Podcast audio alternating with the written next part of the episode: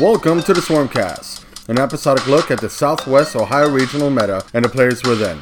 We have tourney players, casual locals, gifted hobbyists, and many more. So come join us down the rabbit hole of Warmahordes in the southwest corner of the Buckeye State. Your hosts are Jerry Stonecipher, Aaron Jones, and myself, Mike Corkill. Welcome back to the Swarmcast. This is Mike. I'm here with Aaron and Jerry. Howdy. We're here to uh, talk about our meta and what we're doing and just literally turning the lens on the Southwest Ohio regional meta, otherwise known as the Swarm. We cover everywhere from the Dayton area to Springfield, Ohio, to Columbus, to Cincinnati, um, as for as what we claim as our own. Um, each one has their own thriving meta, and we sit there and pretty much dabble in all of it and enjoy ourselves. So, one of the things that we talked about in the first episode is that you, as a listener, get to follow Aaron's journey back into War Machine. He's coming back after a year hiatus, and so, Aaron, you are talking Skorne. I am. So, starting off, what what is drawing you back into Skorne? Into Skorne. Um, I want to try something different. I seem to like hordes more than. No, that's not fair. I, I'm coming off of Khador Right. in, in War Machine, and something about Menoth never quite appeals to me. Cygnar, I feel. I don't know. Cygnar has a, has a big rap. Cryx I've tried before, didn't really care for, just dabbled. Yeah. Uh, Retribution doesn't really appeal to me. So I kind of looking over at the uh, horde side of things. I've tried. I've done trolls. I've done legion. Uh, you've intimidated me with the circle. Seems a little tricksy for my brain. I like uh, the idea of punching things in the face with elephants. So Skorne, Skorne it is. Okay. So with Skorne, you are going to start off with Makeda 2. Yes. Okay. So why Makeda 2? Tell us about what your thoughts are on it. I looked at her spell list. I really like dash.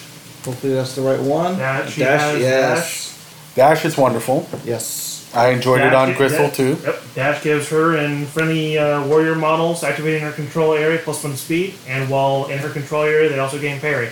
Yeah. That's pretty good for a bunch of uh, infantry that are base speed six. Yeah. More speed and mobility never hurts. No, not at all.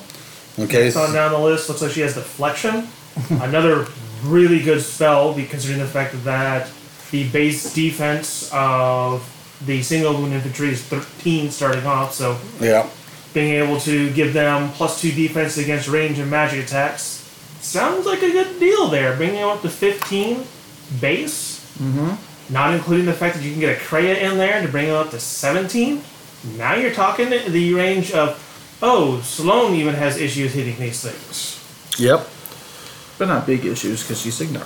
Yeah, let's not get into Cygnar. Yeah. So and then you got what? Pros- prostration. A throwaway spell from the looks of it to me. Uh, No. what? I mean, It's a it's, knockdown. it's a it's a non AOE knockdown. Yeah. Now, if that was an AOE knockdown, I'd agree. But this one, you have to hit. She's she is focus six, but wants to keep her focus. yeah. If you're casting this spell, something has gone horribly, horribly wrong. And then well, as an assassination threat, I'll agree. What about just ensuring the odds on, say, taking out a beast, especially like something a little dodgier, like a legion or a circle beast? That's what your So- that's what her feet is there for. so circle beast. You're looking at death 14 Death on 14. their living uh, wolves. So you already have to roll an eight to hit them with this spell. If they're in melee, you're gonna have to hit a 12. Right. If they have cover, you're back up to 12. So, I mean, it's very difficult to get that spell. That's where an AoE would be better. That's fair. But as range 8, power 12, it's an emergency nuke. It's there to help you out. Mm-hmm. At least it's not on damage; it's just on hit. But still, the fact Yeah. it's not an AOE Yeah. hurts that spell a lot. Now, a trick you can do with it is you can sit there and target, let's say you have to target something that is in melee with one of yours. If one of yours is immune to knockdown, you don't really have to worry about it messing with what you have. Mm-hmm. But in the end, you're still using Fury to cast a spell that's iffy. And then after that is Storm Rager. Nope. One of the best single target buffs in the game, in my opinion. Yep. What do people usually throw that on? Is Uh, you can throw that if you're depending upon what you're running. You can throw that on various solos if you want to. Sure. Um, what's his name? The Cav solo. Um, Uh, sure. Rhadeim. yeah, machine. You throw it on him. Uh, he has armor pierce. yes. So yeah, plus two strength to an armor pierce. Mm-hmm. Yes, please. Um, let's not forget the fact that she is also throwing. She can also be throwing up deflection. So the fact that they cannot be targeted by whatever model you threw that on cannot be targeted by combined range attacks. Well, now it's even harder to be able to hit that model, especially with the base high def, especially if it's on her. If you throw that on her, she goes up to def 17, cannot be tar- or no, she's still def 15, but she cannot be targeted by combined range attacks. Yeah. I was thinking Hakaar. Uh, Hakaar? It'll bump up to an armor 20, and it'd be like uh, strength 10, mat 10. Hakaar, Hakaar. I'm trying to remember Hakaar. He's a Uh, character ancestral guardian. Oh, yeah. Though, uh, He I guess you of- could run her in that in that theme, and a car would be kind of scary because he's then walking forward after you've damaged something in his area and getting up there. He has speed 4, so he'd have to be more of a closer. Yes. Um, but her her abilities really like living infantry. So the one thing about her that I've played against and I absolutely drove me nuts was Stay Death. Yes. Stay Death with Ferox and the Willbreaker, along with the Tyrant and um, Rhadeim is so crazy. and it was literally he spent um, he spent casting dash or deflection, and then the rest of the time, the rest of that uh, Fury just went into Stay Death. Yep. Yep. Just hey, I'm gonna yet attack another, your Yet another reason why her nuke is almost useless. yeah. because that two fury, that two fury you're spending plus one probably to boost. That's three models you could be staying keeping alive. Yeah. And then for her feet, you got friendly faction models gain boosted melee attack rolls and cannot be knocked down. It's that first one that really helps out. It does, especially with some of the infantry, because they're already a decent mat. Mat think that- six, I think- I mat think- seven. I think actually they uh, most of them start out at mat seven. Uh, eh, no, you got the uh, Swordsman are mat 7. Swordsman are Yeah. mat seven. The Keltarii are six. Um, Shield Wall guys are five. But yeah, the main guys who want to take her uh, take her with Swordsman are starting out at seven, and their mini feat gives them an additional mm-hmm. die on damage rolls. So Now we did skip over just her ability, Yes. September card, which gives good stuff to swordsman, which is like, oh look, this is clear. I understand this. Yep, you get vengeance. vengeance, with which with stay death is disgusting. Yep. Because one of the uh, changes from Mark Two to Mark Three is in Mark Two, vengeance was triggered on destroyed. Hmm. Now it's triggered on damaged. When are souls triggered? Souls Uh, triggered on destroyed. Ah. Unless the sense. mechanic tells you otherwise. Yep. So now I hit your swordsman, I damage your swordsman. Let's say the swordsman had tough from I think it's a will breaker. Will breaker hands up tough. You roll a tough, you make the tough, you still get vengeance. You roll the tough, you don't get the tough. Makeda goes, No, I want him to stay alive. You still get vengeance. I personally would just start off right at the bat with stay death because if, if he makes the tough check, he gets knocked down unless it's on feet turn. Yeah. And at that point, it's like, well, the model that I put up there for bait is now knocked down and not going to be able to really get in there. I just, I personally would be stay death Yeah. on them right off the bat. But it, it's you know the choices that you can make at, mm-hmm. at that point. The cool thing is though is you still get vengeance no matter what, mm-hmm. Yep. and you still get to keep a guy. I should mention up front, I don't own any of the Siege Animantarax. And, you call yourself a scoring player. none of the local stores have them. Yep, we we're gonna have to get you uh, with uh, discount games and And get you I, some well, ordered. And I've spent a fair amount of coin getting sort of cover my bases with infantry and almost all the casters. Yeah, I also don't have any Ferox, which would be good. So I'm kind of limited in my in my choices right now. Okay, so have you built a list yet? Not fully. Okay. So I, we could throw them together real quick here and take a look at it. So, obvious, Makeda 2. Absolutely. And Masters of War? Masters of War. Alright. Okay, so we're going with the Masters of War. So what does Masters of War give us? It gives you Masters of War provides for every 20 points uh, Praetorians or Cataphracts, you get either one free command uh, command attachment or Tyrant Commander and Standard Bearer. Okay, Standard free models don't count towards it. so free stuff, Free stuff. always good. Models disabled by melee attacks made by scorned Warrior models in the army do not make tough checks, and they are removed from play. Which Cryx hates, Yep. Grymkin hates. Um, who else? Trolls hates. Trolls hate. Yep. Um, also, you get plus one to your starting roll, which in the list you're in, with the cast you're looking at running, being able to go first and just screaming up the table sounds like a great idea. Yep. now. Second caveat: I don't have any of the swordsman UAs or the tyrants. Okay. Okay. Now, I'm those are cheap enough. I could certainly pick up two or three of those to be able to fill tho- those points. Right. I highly recommend the uh, Tyrant Commander because one of the issues right now you're looking at is Pathfinder. The unit does not, uh, whatever units you're taking does not have Pathfinder innately, and she does not hand it out.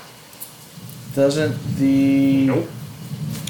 yeah Oh, the, yeah, is that really the stuff? swordsman UA gives relentless charge. Okay. Yeah. Uh, still, when you're running stuff up, you want to have you want to give them Pathfinder or at various other points other than a charge. Especially Okay. during the vengeance. Well, you can't give it to them on the vengeance move, but Nope. being able to still hand out Pathfinder on a non-charge is always a good thing. Fair. And the fact that your first turn you're going to be screaming up the board at speed seven, so your run is going to be 14. You want to make sure that you get the most out of that without being slowed down by um, terrain. And that that's the that's the thing a lot of people don't realize when they're first starting the game out is that first turn of running and jockeying for position means so much. As a circle player, I can literally win or lose a game completely on deployment. And then I could win or lose a game on how I unbox from the starting line. And not having Pathfinder, I learned that in Trolls was really bad because I would sit there and just jam myself up, cost myself valuable um, inches of board space where I should be three inches ahead of where I am, or six inches ahead. But guess what? Instead of run 12, I can only run six because I'm running through rubble or running through forest. Sure. The other thing he is able to grant them is if you're toughing them out, he's able to stand them up. Mm-hmm. Standing up is important. So what do you, So- what's your what's your skeleton right now? You can, So I'm looking at you know Makeda with Molik Karn okay. because I hear, I hear he's a good thing. Still is good. Not as uh, We can broken Get, as Mark II. yeah, that's broken Mark too. We can get back to if Molly uh, actually deserves to be in there or not. Fair. I've got uh, two full units of swordsmen, All right. a full unit of beast handlers. I do own a third unit of swordsmen, or I'm thinking maybe Keltarii. I was actually going to recommend Keltarii because what you can do with them, they're base speed seven, so they're going up at speed eight. Yep. They also have shield, uh, blade shield, which Yes. means they are they have 15 innately versus range attacks. Deflection brings them up to def uh, 17. 17, and if you want to make it ridiculous, you throw in the Krea up to uh, 19, and you can use those to uh, protect your swordsmen as they're going up the board. Makes one hell of a speed bump. They're not going to shoot them off the table. They have to deal with them. Yep. And they have parry innately. They have parry Yes, innately, do. so they can move outside of the con- her control area Yep. on the turn you need them to, and still have that parry. They also have reposition three, so after they charge into whatever they want to charge in, if they, regardless if they kill it or not, they're moving deeper into that line, and the swordsman can finish off whatever else there is. Yep. And the scary thing about that playing against it before is as they go deeper into your line and the swordsman cut off, you have to give them attention because you can't let them keep going through. It's a lesson I learned with uh, Grissel 2 and Fennblades, and I learned it with um, Kalissa with Elaware Swordsman. Just guys with two inch reach going deeper into your army that don't have to worry about free strikes cause mental issues against your opponent. I'm talking you'll easily against an experienced player, you're going to shave off about a minute or two off of their clock from them just sitting there thinking about how they have to go about unpacking against it. So you have one or two units of Keltarii. I just own one. Just on one? Alright. So if we're wanting to look at ways of getting the swordsman up, protecting the majority of the swordsman. Mm-hmm. Because from the sounds of this, you want to get fit triggered, vengeance triggered. So you're probably going to have a swordsman, a swordsman or two, past everything else, be like, please kill me, kill me, mm-hmm. kill me, so that you can trigger vengeance. Everything else is going to be hiding behind some sort of unit, so that way they're not getting shut off the table. Because defense 15 can still possibly get shut off. Sure. Yep. So, in that case, uh, do you happen to have uh, Karax? Don't believe I have Karax. Okay. Alright. I Alright. could pick those up. So they have Karax with their UA. Uh, they are speed 6, so they're able to keep up with the swordsman. They have girded, so they can protect those swordsmen from blast damage, if it's possible. Possibly get hit. Um, and, I mean, Def 12 up to 14, really all you're caring more about is the fact they go up to armor 19 uh, and shield wall. Mm-hmm. So you can protect them that way. Uh, You can protect some of the swordsmen that way.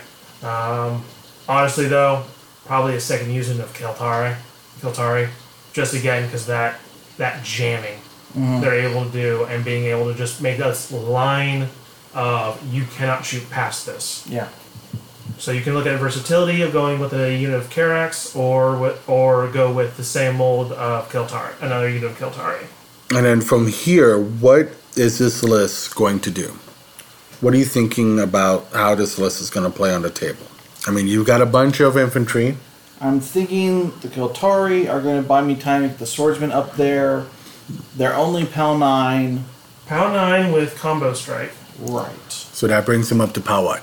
POW, uh, let's 12? see here. They are base 3, so POW 12, but don't forget, if you take the UA with them on the turn you really want to charge in, they are pound not 2 pound 9 Weapon Masters or POW 12 Weapon Master. Yep. So that is definitely good. That's very good.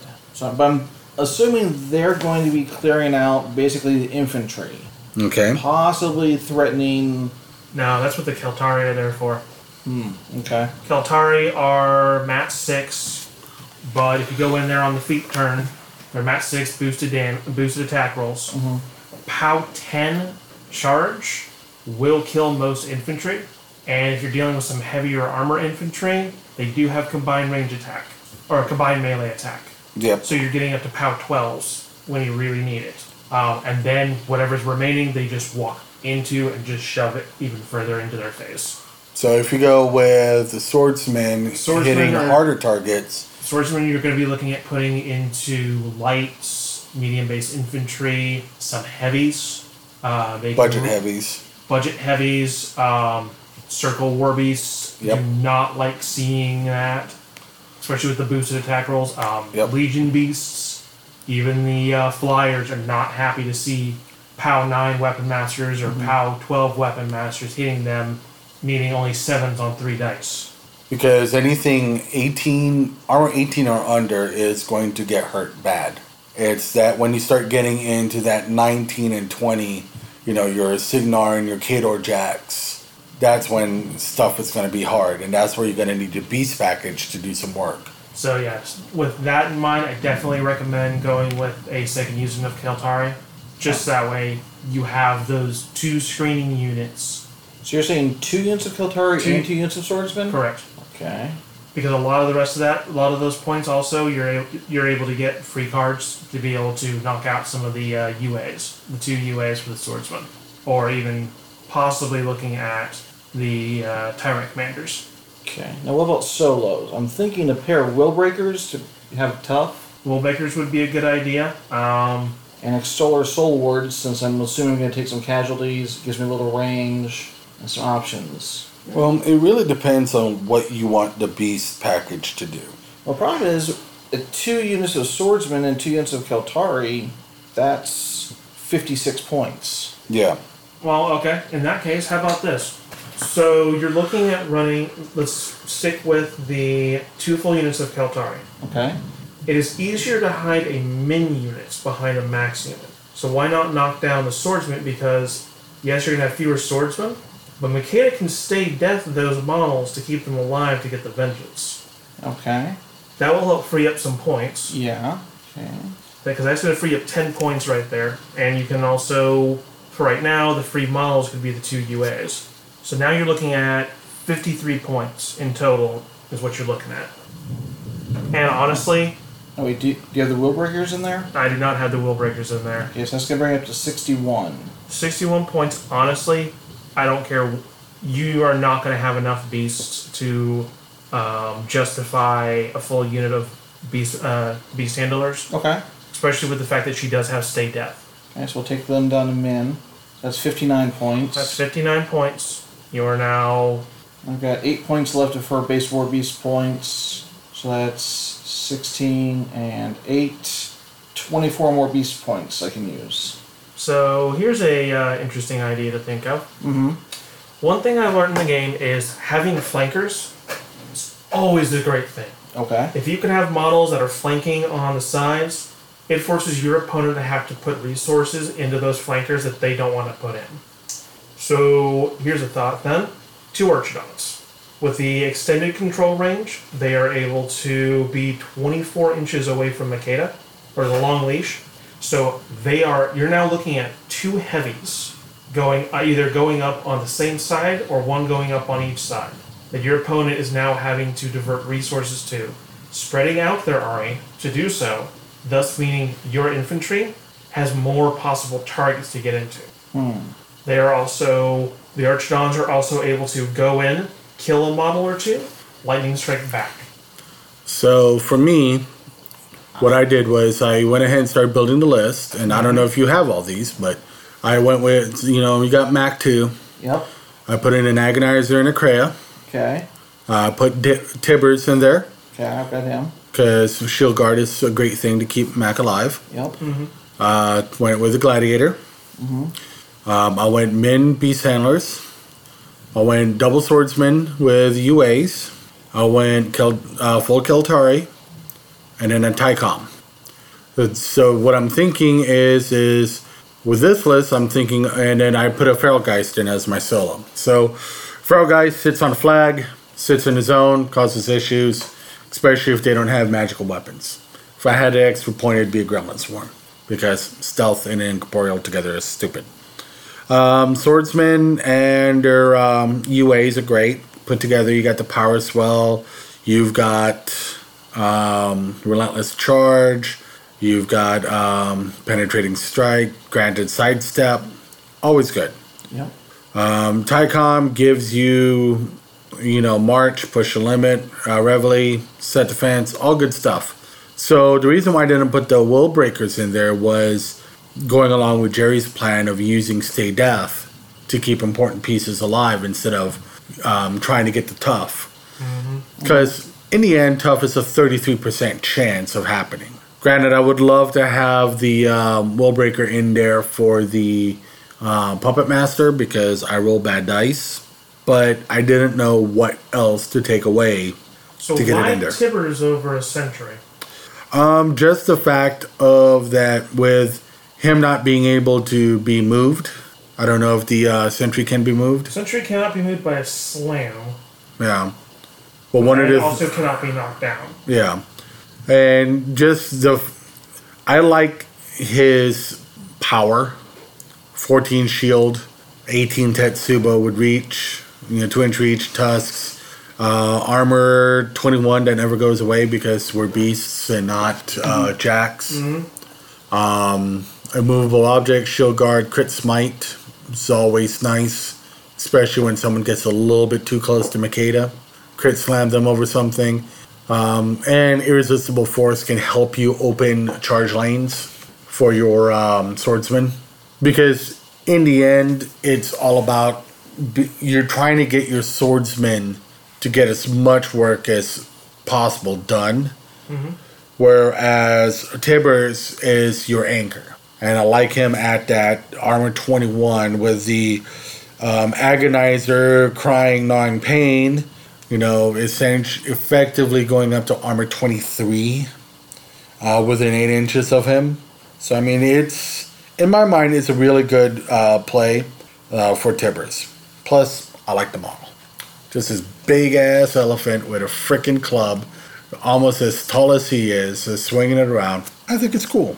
Personally, I have played a list similar to this in other factions. You know, in my Achilles list, I've run um, two units of uh, Swordsmen as my harassers while my guns did the work. Uh, with Fennblades, I sat there and ran two units of Fennblades with the UA as my main jam unit, and then had stuff in the back doing things. This time, you're looking at more of an attrition. I just, if I get rid of Tibbers and I go with, say, what's that? Come where are you? If I go with a Sentry, I will get seven points off of that, and I can get the Will Breakers in. I will lose. I got shield guard. I cannot be slammed. I cannot be knocked down, but I can still be placed. Mm-hmm. And but I get a retaliatory strike, which is not a bad thing to have. But that gives me seven points where you can sit there and toss in a will breaker, and if you get rid of the feral geist, you can get a second will breaker in there, leaving you with one point, which you can spend on some swamp gobber. If you really want a uh, one point solo just to run over and grab a flag, because it is still defense 14. Got to remember in um, SR 2017 and SR 2018, being able to have a solo that whose whole job is to sit on a flag and be hard to kill, it's always a good thing. But with that, I get two will breakers in there. Will breakers can give out tough uh, to a whole unit, and then um, you can sit there and um, put puppet master on a target. Puppet master, I live and die off of puppet master because I can't roll dice to save my life. Now Jake's gonna disagree with me because I my dice went hot on him the other night, and he still beat me. So I mean, looking at that, that's where I'm thinking you could go as a good solid base to start off with.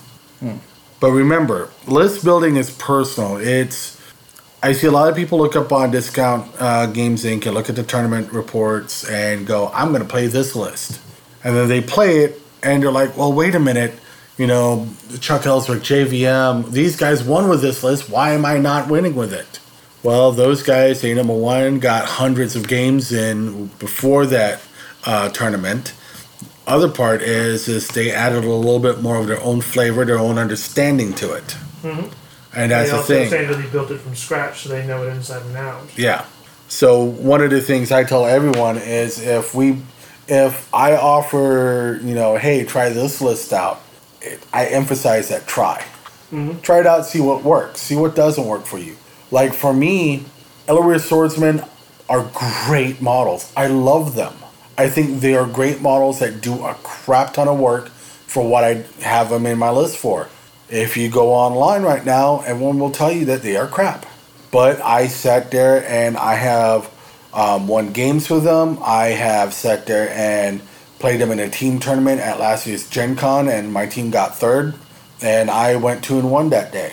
And pretty much my list that I died on, that I lost with, was my off list. So it's one of those things where some models will work for some people, some models won't. Like for me, I see uh, one of our guys, Jake. He's a big champion of brigands. Go online right now. Everyone says, "Well, brigands aren't that great." I've been playing them, learning from Jake on how to play them the way he plays them, and go, "Wow, why aren't these guys in more lists? Why is everyone still defaulting to the Nest Hunters?" And it amazes me. But that's something that Jake figured them out for himself, and then it's now teaching us how to play them. And then hopefully soon we'll sit there and get Jake on here, and you know you'll get a little bit of that uh, minions primer because Jake is our minions guy. Yep. Yup. So you've got this Mac Two list. What do you want to pair with her? I was going to turn to you guys for that actually. Okay. I'm thinking since that's mostly infantry, the natural complement would be something using Imperial Warhost. Okay. So Jerry, you want to take a stab at it first? And if possible, I'd like to run a Hydra in that. All right. So the Desert Hydra, great anti-shooting tech. you already have a list right now that's sitting pretty at being your shoot. You're not your shooting's not going to do much Okay. Because you're delivering a melee force Mm-hmm. with a caster that has D South and a Krea in there. Okay. You're going to be delivering those guys pretty easily. Do you really feel like you need another uh, a, a list with another anti-shooting model in there? I trust me. I get that the I love the look of the Hydra. I love the rules of the Hydra. It's just more of right now looking at that. Do you really need a another list to answer shooting? I wouldn't think so. I guess I just look at that first one as good anti-shooting, but it is primarily fairly low PAL stuff getting up there. So what happens if I run up against Khador? Okay. Or a Menoth with uh, Inviolable Resolve or something? Okay, so we should look at making a list then that does have some anti-shooting elements. Granted, it's Skorne. It's Skorne. They always have anti-shooting elements um, that can answer heavy armor, preferably since your other list does not necessarily ha- answer heavy armor. Also, mm-hmm. one where the buffs are self, nothing offensive. Mm-hmm. Just that way you can handle any list that has magic hate or not. Mm-hmm. Just and again, I, I think anti anti armor. I'm a simple man. I reach for a big hammer or a big base. Well, to be fair, if you want to go that route. Now, again, I'm new and I'm looking to you guys for this. I had some some ideas on the first one. I'm pretty open here. I would feel better with something that could handle heavy armor though. Okay, heavy armor. So You have a few choices there. okay, You do have. Uh, anyway, it's uh, you can either go with if you really want anti armor, yeah, um, and to keep away at the very very least from single wound infantry. You can look at Tyrant uh, uh, Zeresh. Xerxis. Xerxis. I don't know why I was thinking Zeresh. Thank you. Tyrant Xerxis. Okay, His feat alone says, I kill armor. It's an additional die on melee damage rolls. yep. And you can look at taking uh, cataphracts, which a bunch of those guys are weapon masters already.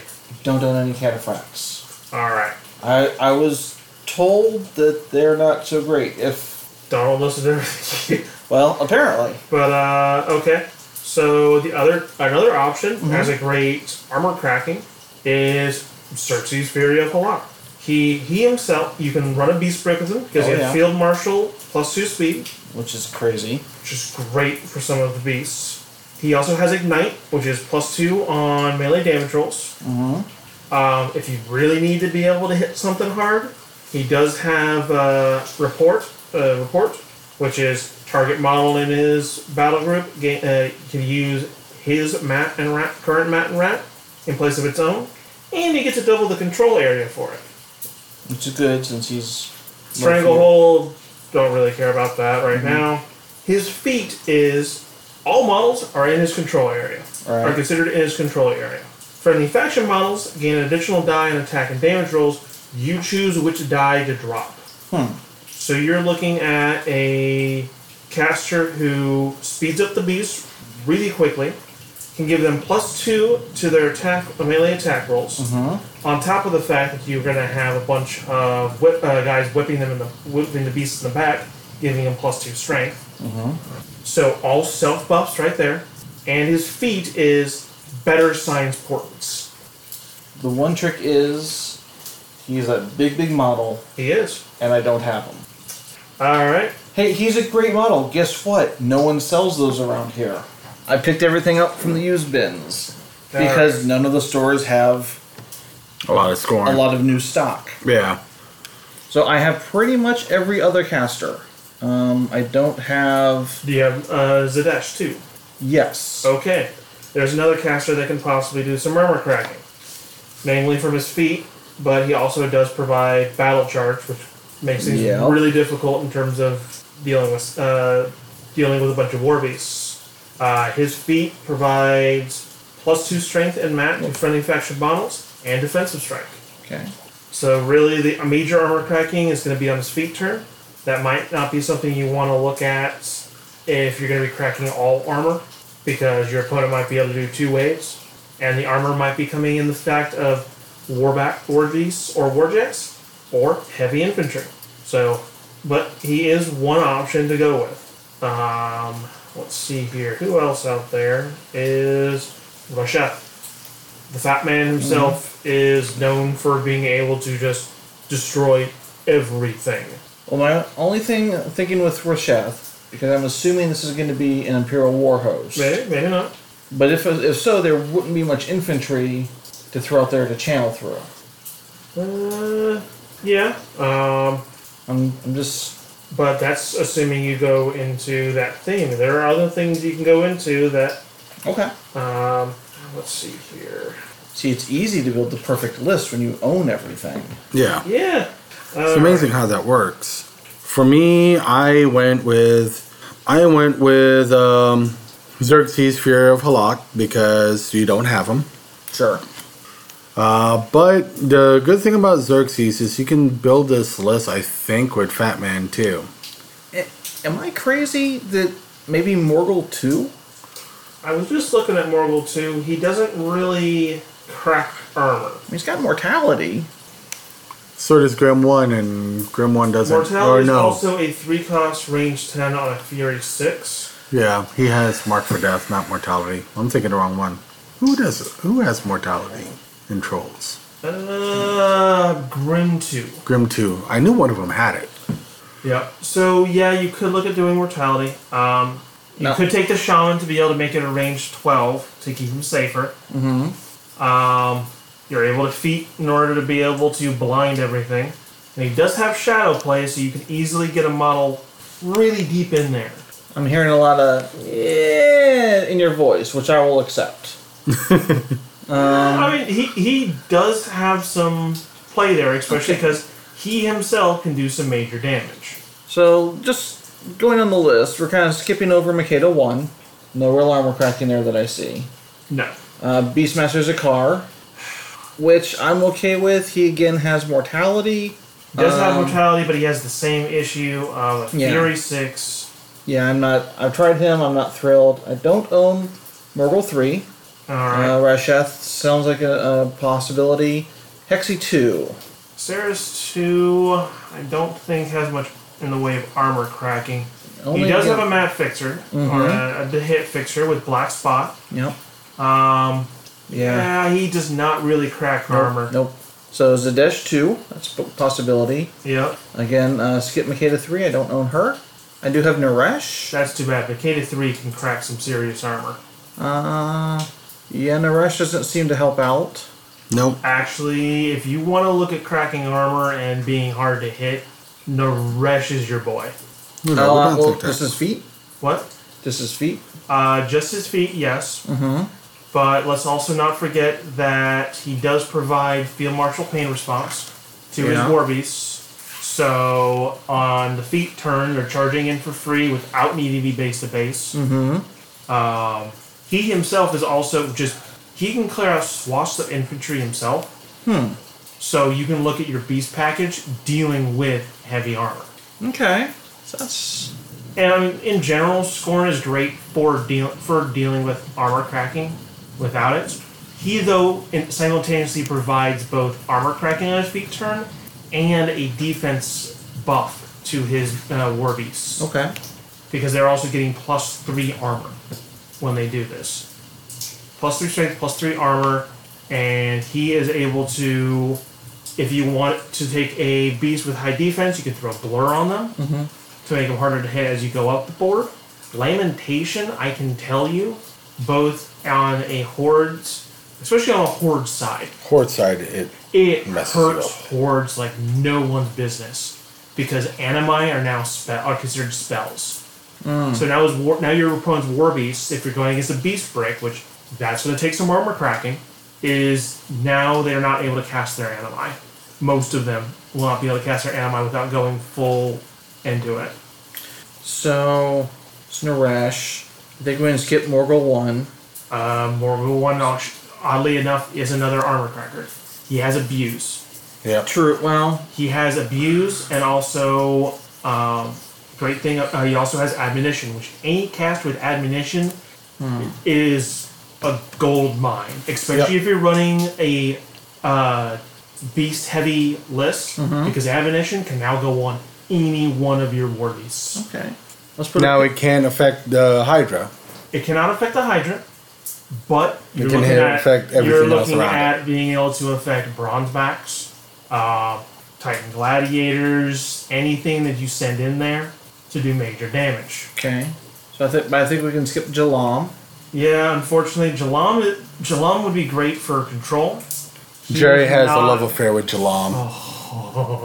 I would. I, it makes me sad I got out of scoring because I was waiting for a, a ranged caster to come into the faction. I'm looking at Zaal one. I kind of like Last Stand, but that would probably work better with the previous Last list. Stand is also. It's only infantry, of course. Uh, No, it is It's not. not. Hmm. But you're now talking about wa- talking about Yeah. throwing away war beasts. Yeah. Now, here's the thing: you could look at running him and running a bunch of Cyclops. Throw, take a bunch of Cyclops savages, throw those things away as missiles. Now you're talking possibly throwing Last Stand on those bastards. Now you're appealing to my crazy side, so let's. it let's also not it also that. appeals to my uh, uh, to my special snowflake there. Yeah. Um, you're not going to get much of a feat because his feat is uh, warrior models. Yeah. We've already got Makeda 2, Already got Xerxis Makeda. we've talked about, Mordikaar. Mordikaar does not crack armor. He is Yeah. very much a denial caster. Okay. Um, We'll have to skip Xerxis 2. and Zaal uh, Zaal does not crack armor in, From- the, in the traditional sense. See, for me, I built this list. I rebuilt it. Mm-hmm. I built it with uh, Tubby McFatpants because he was he. I look at him all the time and go, I want to play him. Okay. I actually own his model when I was buying stuff for um, Who's the Boss. But you know, I look at him and go, "Wow, this guy just has so much that he can do." So Rasheth, we've got you know, Dark Rituals. You're not going to get much work on with this list. He doesn't have that many uh, friendly faction uh, warrior models. Right. Can't be knocked down. He, Impervious one. he has impervious flesh. Was that? Can you pause this? Yeah. Inside it. Pick one. Okay, so which three have you narrowed it down to? I'm thinking. I hear Rasheth is good, Tubby is very good. and with that feat, that's a good armor feat. Um, Zaadesh two, I played against him a little bit, and countercharge is pretty scary. Um, and we're Morghoul with uh, abuse. Okay. So for me, my pick would be Tubby Okay. because I am.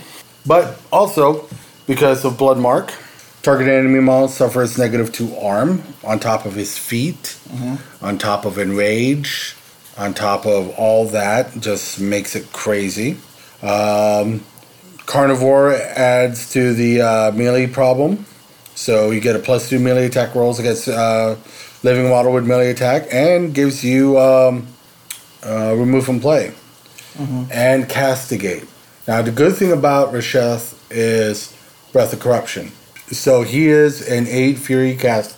Breath of Corruption allows him to throw out two 3 inch cloud effects.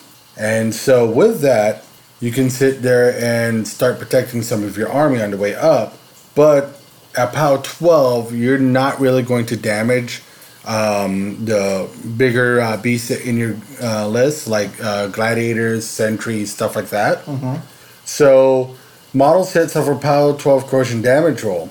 Spells AoE's cloud effect and a hazard that remains in play for one round. Models entering or ending their activations into AoE suffer one point of corrosion damage. So it gives them, if you're dealing with a whole bunch of sing, um, half inch uh, single wound infantry, gives them a little bit more survivability by just by stepping in there. Hmm. And then his feet. His feet is a silly one. He is known as Mini Denny because enemy models suffer negative 2 strength, death, and arm. And when a living model is destroyed in control range, Rasheth removes one damage point. I will probably do that second part more than I would like. Yep. And so with that, with you wanting the Desert Hydra, I got the Desert Hydra in there, a Gladiator, a Sentry, two Cyclops Shaman. The reason why I got them, the two in there, is they can cast the Animi of the Desert Hydra, Ah. increasing the no shooting bubble. And they have a Ghost Shot and Magical Weapon. So, Ghost Shot with a magical gun and a magical spear you don't have to worry about things like um, incorporeal models, black banes coming at you, whatnot. Now, the only part about Ghost Shot that really sucks is the fact of it doesn't ignore stealth. So you're still gonna have problems with gremlin swarms until you get up there with the Hydra. And then to round it out, I got a Basilisk, Krea, and an Agonizer. Got them for free, part of the theme. Yep. And then I just went with the basics: two Will Breakers, two Min units, Beast Handlers. Just enough to cause problems. The Will Breakers gives us um, Puppet Master, and it could force friendly war faction war beasts into command range as if it were their battle commander. So you can spread out if you need to. But with the way this thing is built, it sits there and is essentially a brick. So that's what I got. What do you got, Jerry? What do you think? You got Morghoul, Tubby, and Actually, Zanesh. rounding out a Morghoul one list right here. Okay. So, keeping with the theme, the fact you want a desert you want to include a desert hydra in there. I will point out, just to realize how terrifying a desert hydra under Morghoul one is. You are looking at a speed seven, POW twenty two, charging for free with nine attacks between the five initials and the four bot. That will kill anything. Yep. And makes it the biggest target on the table. It does, but good luck shooting that thing off the table. Nah, I don't think it's going to be shooting it off the table. Uh, are you going to out threaten it? You're looking at a, I mean, 5, 7, 12 inch threat, so that's average. Yep. Uh, yeah. So I can get trolls up to 15. So. oh, I mean, you can also throw the gladiator's animus onto it, so you're looking at 14. 14, so yeah. A 14 inch threat, that's nothing to Yeah. scoff at No. for a gargantuan. Yeah. Well, okay. So we have Morghoul 1, an Imperial Warhost. You have two min units of Beast Handlers. Okay. You have the Desert Hydra, a Gladiator, a Bronzeback Titan, an uh, Artist Soldier, two Basilisk Kreas for free, and an Agonizer. The That's Basilisk. Kreas, Kreas will help with bringing everything up the table that if it does manage to have the range still to shoot, you're still getting plus two defense and armor on a lot of your stuff. Also, the paralyzing gaze helps with a lot. Uh, helps with the fact that Morghoul does not bring a hit uh, hit fixer himself.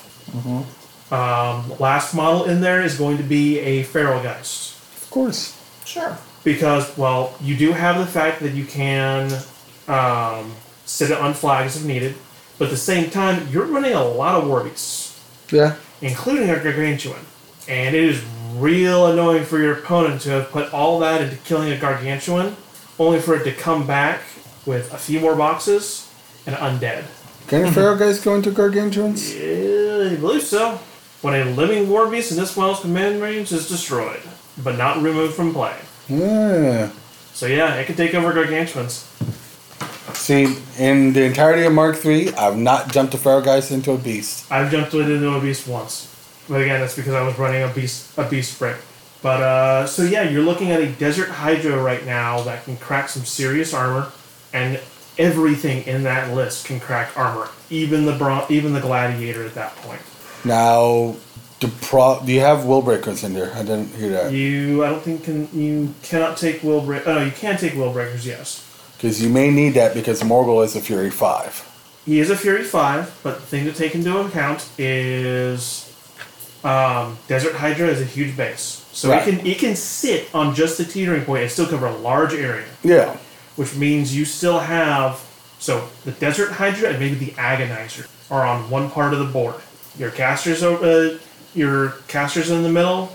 Your war your other war beast could be on the other side, still dealing with stuff, while your caster is just keeping that desert hydra just within command because you can't TK it, you can't place it, Yeah. you can't move it. So wherever it is placed, it is not moving anywhere. True. So you can keep it at that teetering point and still keep the other war beasts clear and control. Yeah. I can see that. It's just I've played Fury 5 casters before, and that's always been the headache of it is that Fury 5. Yeah, with the fact of you've got you know stuff like I mean we don't see um, Thexus a lot, but you do see Krueger and you do see Kolgrima with their push feats The thing to take away with uh, Morghoul, though, is he's not your atypical caster in the fact that he has defense 16, armor 14. Right. So, yes, he could suffer some blast damage, but he has steady, so you can't knock him down. So, you are having to deal with that defense Right. 16 or defense 18 if he's put up the uh, animus or within the range of a Krea animi. Right. Um, he has dodge himself. He also has dodge, so Right. if you miss him, he's getting out of there if need be. Yeah. Um, maltreat means he does have an extra fu- uh, extra fury that you're have to take into account for casting your spells, Yeah. transfers, stuff like that. Um, and he does have parry himself. Right. So he is very durable for a high defense, low armor caster. Yeah. So he can be up. He can also be up there because on the turn he feats, if you're going against another beast brick or a jack spam, your your opponent's not having a great day if they're within ten inches of Morghoul. Yeah. And if you shove Morghoul right down their throat, so if I recall correctly, the only thing that can uh, actually hold on, nope, uh, enemy non-warcast. So while in Morghoul's control range, ten inches, Yeah. Enemy non warcaster, non warlock models cannot spend focus or fury, be force, or have damage transferred to them. Yeah. So, ah, okay, so it's non warcaster, non warlock. So the only thing threatening that cast your caster at that point is a warlock or uh, warcaster. Yeah. With the models most likely to be able to hurt Morghoul. It's it's a thought because the one thing that I've experienced is on casters with the five fury stat, casters that come in like Krueger two, like um Kolgrima with their push feats in mm-hmm. Texas, is they bring enough tools with them that the Fury five caster wants to back up away and then they find themselves at the edge of that feat and go, okay, you get pushed back. Your beasts are now out of your control. And that's why I was asking about the will breaker because the will breaker solves that problem. Right. And the other thing to take away is he does have admonition. So he can throw that on himself, be really far up the table, and if a warcaster or warlock does decide to go into him, Yeah. Can't be he's- knocked down, so Can't be knocked down. You can be stationary, yeah. but at that point, it's just like you're you're dealing with a caster that's very squirrely. Yeah. Just hope you don't run into things like uh, Sorscha or anything with a stationary feet. Which at that point, based off tweaking the list, you could look at trying to get a um, a Cyclops. Um, what is it? Cyclops brute Yep. To negate the uh, the you know the stationary. So So, c- seeing as how I am trying to focus on Makeda 2, so that'd be sort of my primary list. Yep. Between Rasheth or Morghoul, which would be sort of more straightforward to run, do you think? In my mind, Rasheth is more straightforward than Morghoul because of the fact that he's he's a big guy like me that walks up the board and goes, "I'm Denny, kinda He's Fury 8. Fury eight, so he can stay back a little bit mm-hmm. further." He has no weapon. I'm not tempted to do bad, bad things with him. Exactly. He has spells that can help him out. If you really need to get a blood mark onto something, you can cast through a pain giver or a Mortitheurge Willbreaker if really needed. And really, he just he is the Denny one of Skorne. He comes in, mm-hmm. debuffs everything, and then everything eats the other guy's army. Uh, Morghoul one is power output. Morghoul one is absurd. Just not a lot of people play him because it's a high skill cap. You've got to know where you need to be at the exact moment you need to be at, and you have to have all your tools ready to go before they find a way around all the extra stuff. And the issue though with Rocheth is that he his main armor crack is his feet, which is one turn. Yeah. If your opponent has some means of negating you being able to cast spells, or you really can't get anything up there to channel through, he does not have a turn to turn armor crack. No, he doesn't. Morghoul, at least, yes, he does have a small control area. Yes, he, there are points where you have to know what you're doing with them. Once you know what you're doing with them, turn after turn, you have a means of outthreading your opponent and uh, cracking armor that does not require you casting a single spell at your opponent. Now we're also forgetting about the fact that most of these beasts are swinging at POW 18. Like the Gladiator and the Sentry are swinging at POW 18 thanks to the Mortitheurge Willbreaker. Or not the Mortitheurge, but the Beast Handlers. The Beast Handlers, yes. Um, the Desert Hydra is already swinging at 20s just off the Beast Handlers alone. So you got to put that in reference to whichever one you decide to do it with. How much armor corrector do I really need from Exactly. the caster? I mean, with Rasheth, I would look at it and going, you know, it's the nail in the coffin. You are going to have that one turn where you're not really targeting all of his solos or whatnot. You're just targeting every big thing that could possibly hurt you. You know, you go into that Gaspy 3 9 um, Slayers list, you're going, okay, I am going to kill seven of these nine Slayers this turn. And the other two are going to be crippled. Basically, breaking that list over your knee. Because you have the bonus, with defeat, you have the bonuses to hit. You have the spell that gives you the bonuses to hit. Um, and then all your stuff is already with, even without the beast handlers, those guys are at armor 19, so you dice off 3 because they all have unyielding. Then you add the uh, beast handlers in there, you're at um, from 18 to um, you're 18 to 20 or uh, 16 to 18. So that really covers a lot of ground there. You go from minus 3 to minus 1. So you're putting damage on boxes that they don't have a lot of and then you add blood mark or his feet, and then you're just cranking it right up through the roof. The fact of the matter is, you've got a desert hydra with four fury and five heads with a two inch attack. Do it right, you get about five slayers in uh, your control range, and you are snacking on most of them. You're at dice plus one without Rasheth, just beast handlers because you're going from 18 to 20 and their unyielding brings them up to 19 so you're dice plus one. So you're doing eight points of damage on average dice. Seven points on my dice six points on jerry's dice. Because unless he's playing on- yeah unless he's playing me and then his dice go crazy. But i mean even even at the low end of the scale five points of damage off of your initial hit. You got nine more. They have like 30 boxes. You're going to sit there and actually, they have less than, they have like 28 boxes. If you sit there and spike one of those rolls, you got half of a jack. You cripple their cortex and an arm, you're golden. Number one, they can't combo strike on you anymore. That's a good thing. And then you sit there and they can't uh, power up or get allocated focus, so Yep. They get two attacks with two dice apiece and one attack with one dice. It's all good.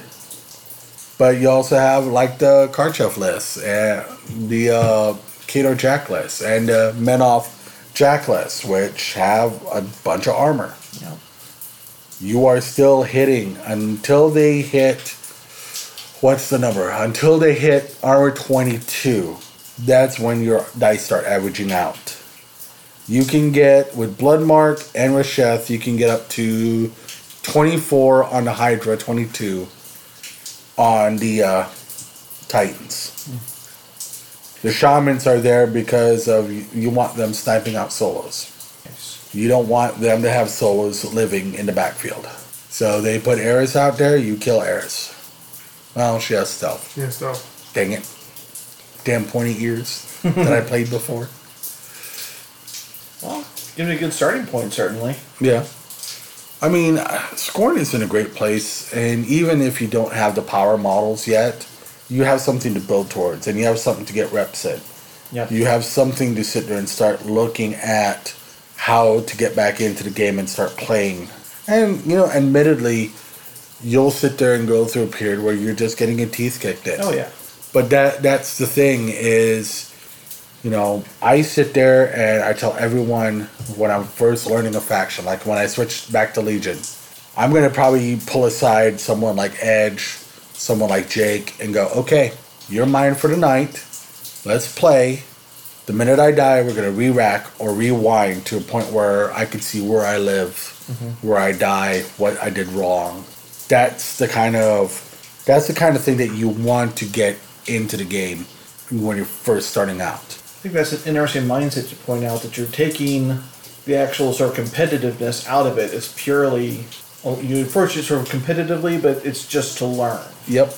You you get someone who's got a lot of experience that can show you what can happen. Mm-hmm. And then you go on the table with them, and Edge and I have done this so many times, and Jake and I have done too, where, okay, I move my model up, and they go, okay, on my turn, I'm going to kill that model. This is how I do it. Okay, what if I move my model over here, five inches to the right? Okay, you're still in danger because I can get you here, here, here, and here. Mm-hmm. And then after we figure out where my model needed to be, we'll there, okay, okay, so this is the safe spot for my caster. Let's plus the, play the rest of the game out. Let's see if it gave me an advantage to have my caster here, mm-hmm. or if I already made mistakes. And then we'll sit there and go, up, I got your caster again. Okay, let's re-rack it all the way to the beginning. Let's see if I learned from that spot. It's you know, as a martial artist, I've sat there and gone through and in sparring class or in fights, it's a thing of you've got to have that repetition, but you have to have good feedback. Yeah. And that's the thing that a lot of people don't understand. That's why our meta is really as strong as it is, is because all of our experienced players will sit there and have a talk with you afterwards and go, hey, this is what happened. This is why this happened Yeah. this is what you did wrong. This is what you need to work on. And so it's one of the things that I'm really happy that we have here. We've got some really good vets and we have some people that are willing to learn. Part of that is you got to put your ego aside. I mean, I'm still trying to reach 50% against Jacob. Jacob is one of our best players.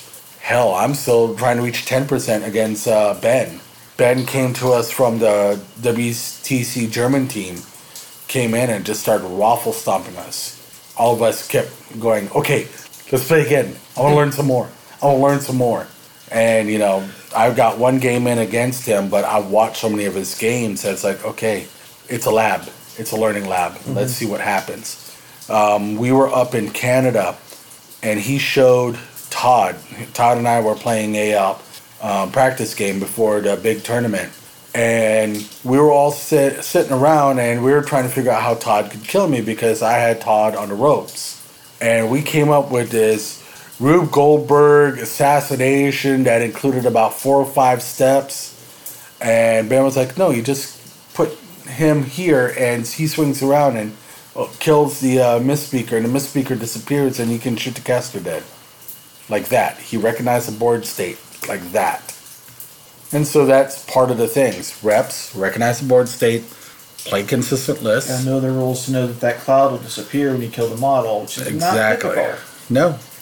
And you have to recognize it. Okay. So, So I've got my list. yep, I got a good mindset. I got some goals. Yep. I'm gonna walk up. I got my nice dice to go with my color scheme I'm gonna have. Okay. And I got my tape measure. I'm all set. Mm, Now I know Almost. I know you guys love the measuring sticks. Try to sell me why should I plop down how much are these things?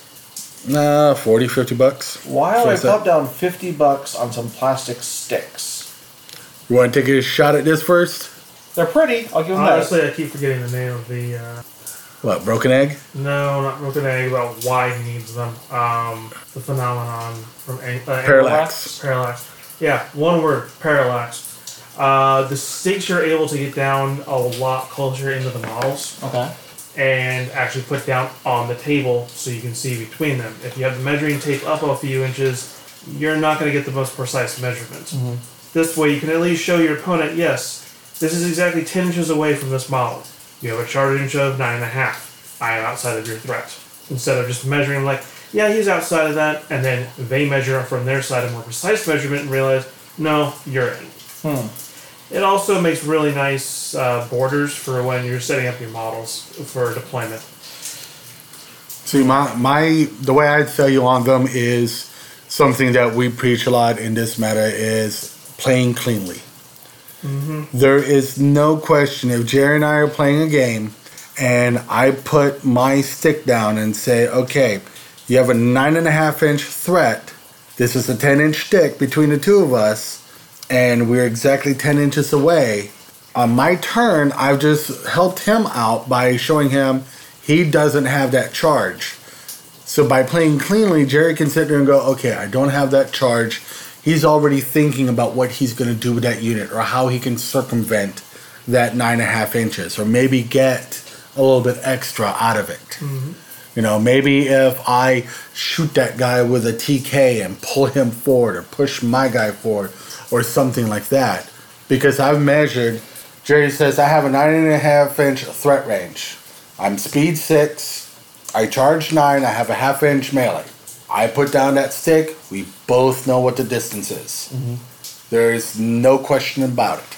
Makes the game go faster, gives him less of a mental headache where he has to remeasure everything you're measuring because you use a tape measure, he's using a tape measure, and it also reduces the uh, load on the TO because you're not going to have to call, hey, judge, can you measure this distance between us?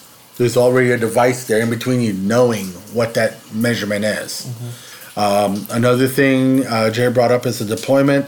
I love to use them for deployment, but I also like being able to just take that 10 incher after I measure out what that threat is, because you're allowed to have one marker on the table. Just dropping that where that mark is and go, I don't, I can't go anywhere near there. I'm gonna run now. Mm-hmm. Run, run, run, run, run, run. Look, no one gets close to this line because this line is my I die line. Yep. And that's one of the things I love about having the sticks because I could just sit that 10 incher right there on the table and go, no one goes past this line. If you do, you die. This is a line of death. Exactly.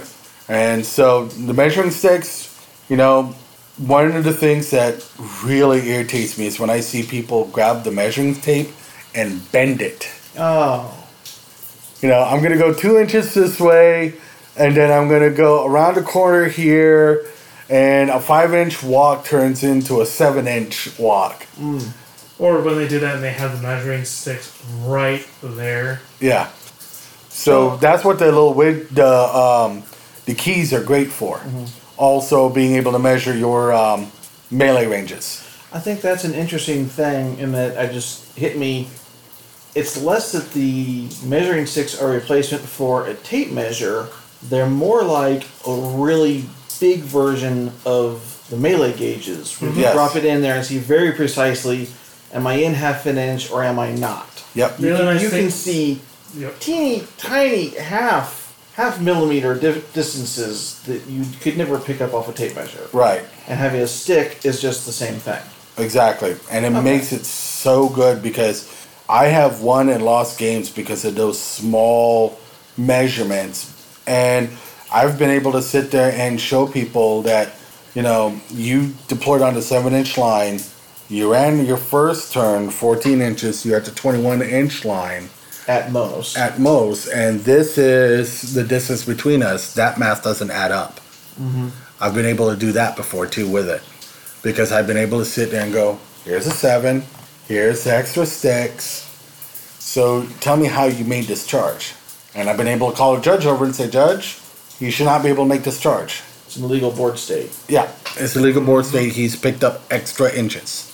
Now, what are the, I don't know the official tournament rules. Do they say, well, maybe, but he ended up here, so play continues? It really depends on the TL and how they want to adjudicate it. Mm-hmm. Usually it's just a warning and they say it can't happen. It's just an illegal board state and it's a warning because you if you call the judge at the right time, you haven't moved any models on the table.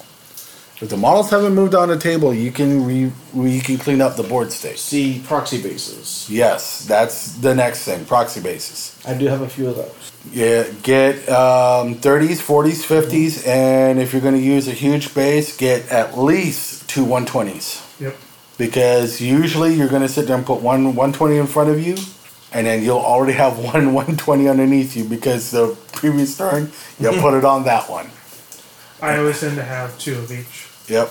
And one cool thing then that you guys also have are the Muse on Minis magnetic take apart spray templates. Yes. I swear by those things. You suddenly go from having just taking out a, a whopping 10 inch one and just like think it's right here Which you because have you, to can see keep- the line. You have to keep it up off the table to get it out of everybody's Yep. way. Meanwhile, you just take it's like, oh, I just need an 8 inch, take off the 10 one, Yep. and just plop it down and just be like, okay, everything everything where you cannot see part of that model's base from above here is under that template. Yep. There's no there's no second guessing. The widgets, the proxy bases are all about playing a clean game. Mm-hmm. I mean, I could sit here and play Kato and play Calcite Woodsman and all the stuff that everyone says is underpowered, and I'll still use them. I'll still play the cleanest game I can. I'm probably going to get raffle stomped, but I'm going to use proxies. I'm going to use the measuring widgets Yep. just so I can make sure that at least we had a great game. Mm-hmm. There was no question about distances. There was no question about charge lanes. There was no question about any of that because we were able to measure it all. This is a game of precise measurement now with pre-measuring, and that's It's almost, it should take measurements as such out of the game. It should turn into a game of judgment and timing Yep. Because the you're, you're no longer having to guess at measurements. You can you can know that for certain. Yep. And that's the great thing about it is that in the example I gave to uh, earlier about Jerry and I playing and having that stick between us, he already knows that he does not have that charge. He gets to sit there and weigh his decisions out on how he affects the game state. Maybe he has a beast that can um, charge 12 that has chain attack, uh, grab and smash. So he sits there and chain attacks, you know, charges up, chain attack, grab and smash, and throws the model that he was completely out of charge range at one of his own models and gets it closer. Now we know that he's crossed that half inch threshold. He can now sit there and go for that charge that he couldn't go for before. I mean, it really doesn't have to measure because you already have agreed Yeah. the distance. Because he already knows, okay, well, I couldn't do nine and a half earlier, but now the model is four inches closer to me or six or five inches closer to me. I can charge it with them. Mm-hmm. So he now has time to sit there and figure out what he wants to do. It really takes the load off the clock. And that's the thing for new players. The everyone when they start out wants to start off the clock so they can figure out what they're doing. Mm-hmm. I always say starting off the clock is a great idea, just that you need to get onto the clock as soon as you feel comfortable. Now in the past, I've been pretty good. I've never really had big clock issues. I've been pretty quick. Yeah, Mostly because I'm not thinking enough and missing things, but least I We- play quickly. I run into players that we can play one game for four hours Oof. Because they're stuck in analysis paralysis. They're like, well, I could do this, I could do that. If I do this, it'll go wrong. If I do this, and they're trying to figure out everything they, they can. And it turns one game into a four hour game. And then when they play on the clock, they wonder why they're having such a hard time. It's because they've trained themselves that they have all the time in the world. Mm-hmm. Sometimes I've sat there and gone into the tank five, ten minutes going, okay, I'm I'm thinking too much. I gotta do something. Here's spaghetti at the wall. I'm I'm charging forward with everything. Mm-hmm. Okay, kill whatever you can. Let's see what happens. What was the worst case scenario? Mm-hmm. And that's what you know. The good thing about our meta is, is we have players that will sit there and go, okay, let's do it, and they'll go through and go through their turn and crush you, and then go, okay, here was the solution to that puzzle. Mm-hmm. This is what you could have done, what you should have done that you've never seen before. If you play quick, you get to make the wrong choice, learn from it, and re-rack and try again. Exactly. So there's some times where I've seen people sit for 25 minutes just staring at the board, going, "What do I do? What do I do? What do I do?" And I've seen people do that with you, and I've heard you say, "Okay, what are you thinking?" Yeah, Just to because competition on game night is secondary. Yep. It's it's all learning. Sometimes you got to think of what you're thinking of, because in a game with anywhere from 20 to 70 models on the table, with you know a four foot by four foot square that you're dealing with, that you're trying to control two zones that are either 12 inch in a circle or a 12 by 6 rectangle sitting on the table. There's a lot of information to process. Mm-hmm. And for someone who hasn't put the reps in, it's overloading. It is absolutely overloading. You're just like, uh, uh, what do I do? What do I do? Mm-hmm. Like SR 2018, I played a scenario of that the other night that we had, and I was like, okay, I have three zones here to work with. What do I do? What's the steps? Every turn you should be asking, can I assassinate? Can I score points? Can I win the game this round? You know, if I have to, can I attrition? Do I have to attrition? You know, one of the things that Ben taught us is where is the line of engagement? Where is this imaginary line that I can sit behind and just sit back here, not having to worry about anything, and let the guy do all the work and feed me his army? Because a lot of new players, they think the game needs to keep going forward, and they just keep pushing models forward and forward and forward right into the jaws of their opponent. Whereas we're starting to learn, hey, I'm covering the three zones I need to cover. He can't outscore me he'll score, but I'll score too. Mm-hmm. And then after that, it's I'll sit here. I'll sit here the entire game. I have seven turns. I scored one more than him earlier, so when the score comes in, I'm going to have one more point than him when turn seven comes. My load is completely off of my head. My mental load is gone. I could sit there and pretty much sit around all day and go, okay, what are you going to do?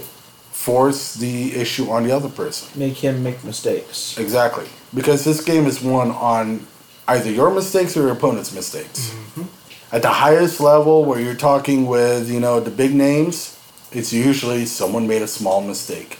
A small, imperceptible mistake that one of them caught on to that the other one didn't realize they made. and I mean, I've watched those games and going, wow. When, when I first started, I didn't understand it. But you know, when I lost to um, I lost to Charles Collins at a uh, tournament. Uh, he just recently won uh, champions at MomCon, and I lost to him uh, a few months ago on a 16th of an inch. I had my model, a 16th of an inch, poking behind a building. I thought I had the line perfect and everything. He sits there, grabs out his laser, shines it on it. It's like, Judge, do I have this line? Judge comes over, looks at it, and it is just like like you can tell particles of light are just barely hanging on to my base. And he's like, Yep. I'm like, oh man. and that's something I didn't see. I thought I had it. He who's puts in, you know, anywhere from 10 to 15 games a week, he saw it. The minute I did it, he saw it. He knew it. He had a laser in hand ready to go.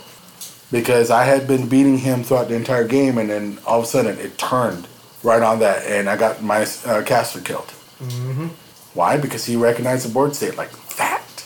He had that laser in hand, saw me when I went up there. He's like, grabbed it. He was ready. and I lo- and that's when I realized that most of those big name guys really lose on just that small mistake that the other guy made, and we're able to capitalize on it. You watch a lot of these battle reports, same thing. The really, really good ones, small mistake, grain of sand mistake. Hmm. I've lost games to an eighth of an inch, a sixteenth of an inch. I've won games off of that too. Sure. So that's why the widgets are so important now. So, so important. Get the widgets out there, get the proxy bases, you're set. Anything else? For Aaron's intro back to work, Mark Three. Oof, I think that's enough. Filled his head with all the stuff. Uh, now next Tuesday, he's actually got to play his game. Uh, yes, I have to play games Tuesday. Yes, Tuesday night you are playing games, and hopefully we'll get you playing against. We'll either play against one of us, or we'll get you with uh, one of the other vets and get you in there and start start the process. Start making mistakes. Yep, make the mistakes so you can learn from them. Yep. Anything else, Jerry? You want to add to that? I talked for a long time. I'm long-winded. No, you covered quite a bit of it. yeah, I talk too much. So, yeah. anything else, Aaron? I think that's it. All right. So this is so this has been Swarmcast episode two. Next episode, uh, we forgot what we'd talk about next episode. Well, we got Aaron's experiences coming back first games. Um, battle reports from me from going up to uh, Fort Wayne And then uh, anything else that uh, Jared's been working on. and uh, from that, from me, Aaron, Jerry, everyone have a good night. Yep. Toodles.